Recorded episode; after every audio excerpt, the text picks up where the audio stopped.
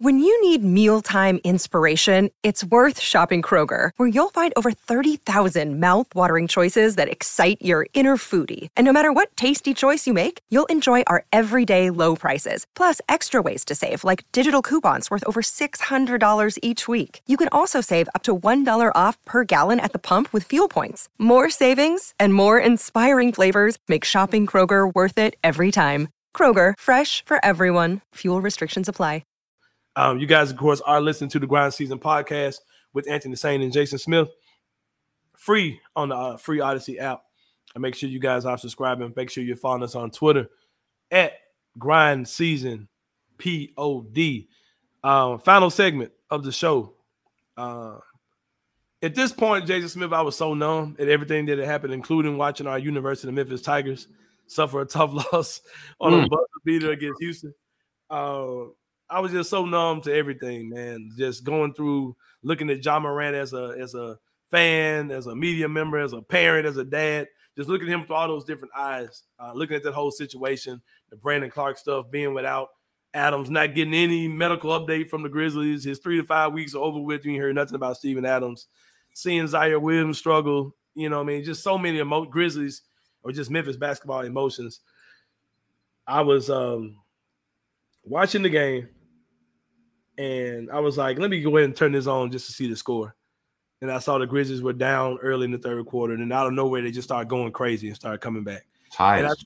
yeah, Tyus just started going nuts. Bane's going nuts. Santi's taking dudes off the dribble, dunking on, looking like Pau Gasol out there when he dunked on KG.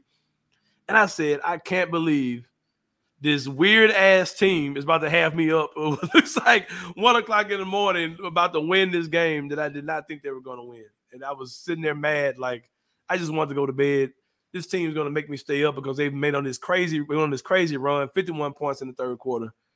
And I stayed up to damn near what felt, like one o'clock in the morning, probably more like midnight, to see the Grizzlies squander away this lead and just see Paul George, Kawhi Leonard, and Russell Westbrook of all people, just big boy us, grown man us, plus the referees. I will say that there were some egregious calls down the end, but um, I was absolutely disgusted, Jason Smith, to see my Memphis Grizzlies choke away that fourth quarter lead, which I think was as much as 15 in the, in the fourth at one point. But yeah, man, sad case, man, sad case.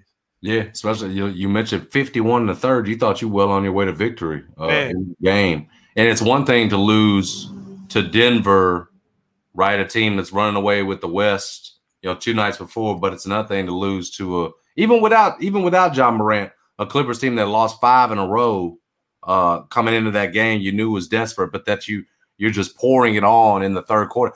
The Clippers played no defense. And that's why they will not, they are not legit.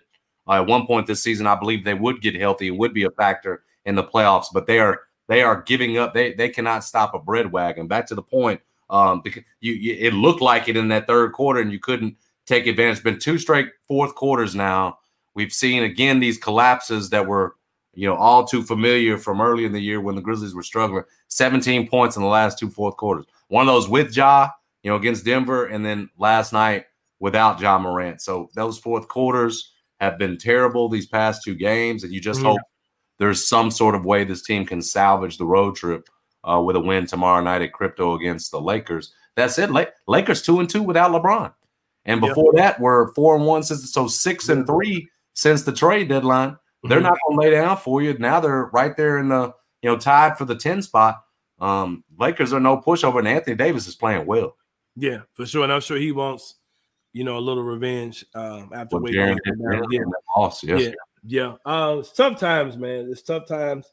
You try to focus on the court, but there's so much going on off the court uh, when you're seeing uh, a young man struggle with himself the way that uh, Ja Morant is. Um, like I said, we're all wishing the best for him.